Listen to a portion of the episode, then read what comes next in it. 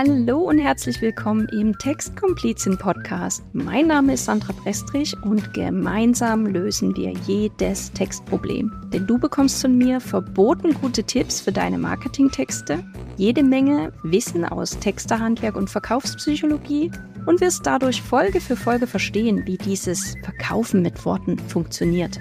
Und jetzt geht's auch schon los. Ohren auf und viel Spaß beim Zuhören.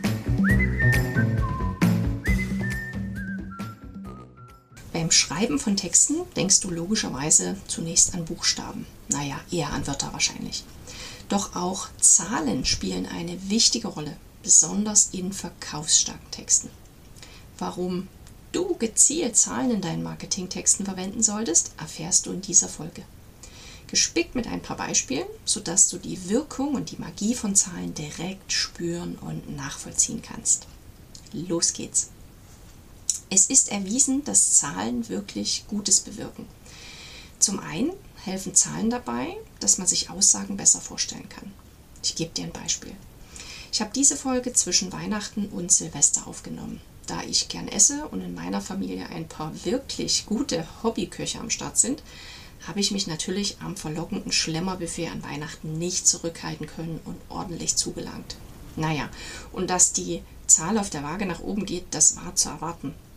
Wenn ich jetzt aber sage, ich habe viel zugenommen, kannst du dir nicht wirklich etwas vorstellen. Was ist denn viel?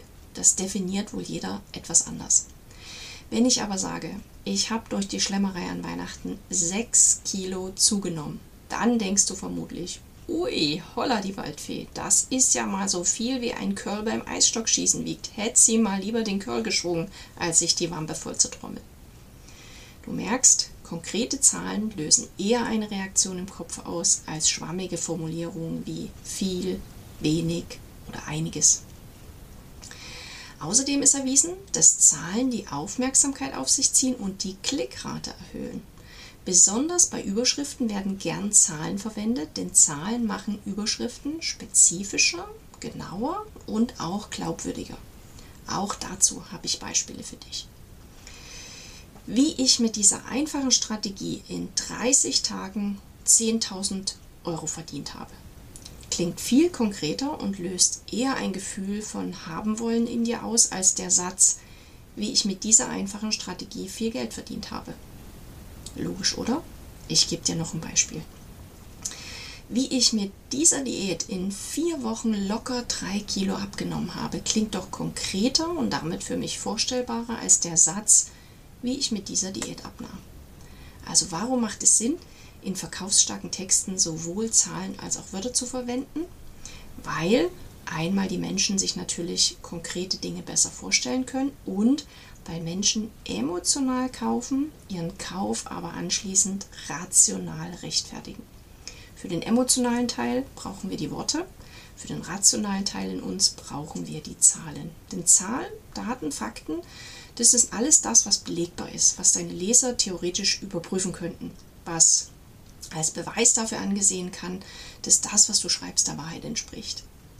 Und wollen sich Menschen beim Kauf deines Angebots gut fühlen, dafür brauchen sie die richtigen, die emotionalen Worte. Dennoch ist es wichtig, dass dein Verkaufstext Menschen auch auf logischer Ebene abholt und dass sie auf logischer Ebene davon überzeugt werden, dass dein Angebot das Richtige ist. So, und jetzt habe ich dir schon erklärt, dass Zahlen in Texten wichtig sind für die Vorstellungskraft und auch für die Nachvollziehbarkeit. Wofür aber noch? Bei Zahlen denkt man natürlich ganz schnell an Preise oder an Kosten. Und genau hier kannst du Zahlen nutzen, um den sogenannten Ankereffekt herzustellen. Um Kunden davon zu überzeugen, dass die Investition richtig ist und um die Investition niedrig erscheinen zu lassen wie funktioniert der Ankereffekt. Auch hier gebe ich dir wieder ein Beispiel, das du bestimmt selbst schon in verschiedenen Online-Shops oder auch in Ladengeschäften äh, gesehen und erlebt hast. Gehen wir mal gedanklich zu Mediamarkt Saturn, weil wir gerade mal einen neuen Kühlschrank brauchen. Du hast dein Wunschgerät gefunden und dann wirfst du einen Blick auf das Preisschild. Und auf dem Preisschild siehst du einen höheren Preis, der ist durchgestrichen und darunter siehst du den niedrigeren Verkaufspreis. Das nennt man Streichpreis. Meist ist der ursprüngliche Preis auch mit einem roten Stift oder mit einer roten Linie durchgestrichen. Rot ist hier eine Alarmfarbe, also hier wird gleich mit Preis- und Farbpsychologie gearbeitet. Jedenfalls durch den Vergleich der höheren Summe wirkt der aktuelle Preis auf den Kunden niedriger und somit hat er das Gefühl zu sparen oder vielleicht sogar ein Schnäppchen zu schlagen.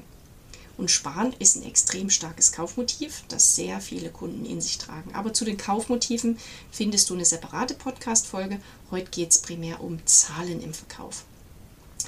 Nun funktioniert der Streichpreis nicht für jedes Unternehmen und vielleicht hast du für dich ja auch die Entscheidung getroffen, du möchtest nicht mit Streichpreisen arbeiten, weil du eben dieses ja, Preis, äh, Preise niedriger erscheinen lassen ablehnst, weil du das nicht so magst.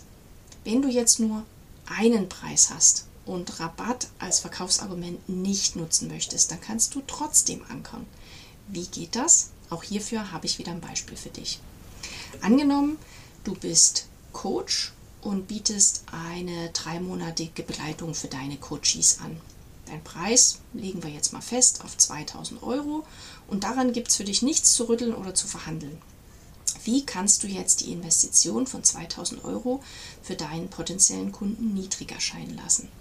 Indem du andere Zahlen zum Ankern verwendest.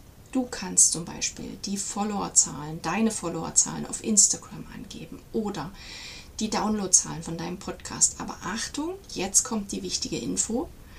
Diese Zahlen müssen größer sein als die Summe, die du aufrufst. Wenn du also nur 500 Instagram-Follower hast oder nur 100 Podcast-Downloads, dann funktioniert das nicht, weil dann ist der Preis von 2000 Euro immer noch höher als die anderen Zahlen, die du dazu in Relation setzt.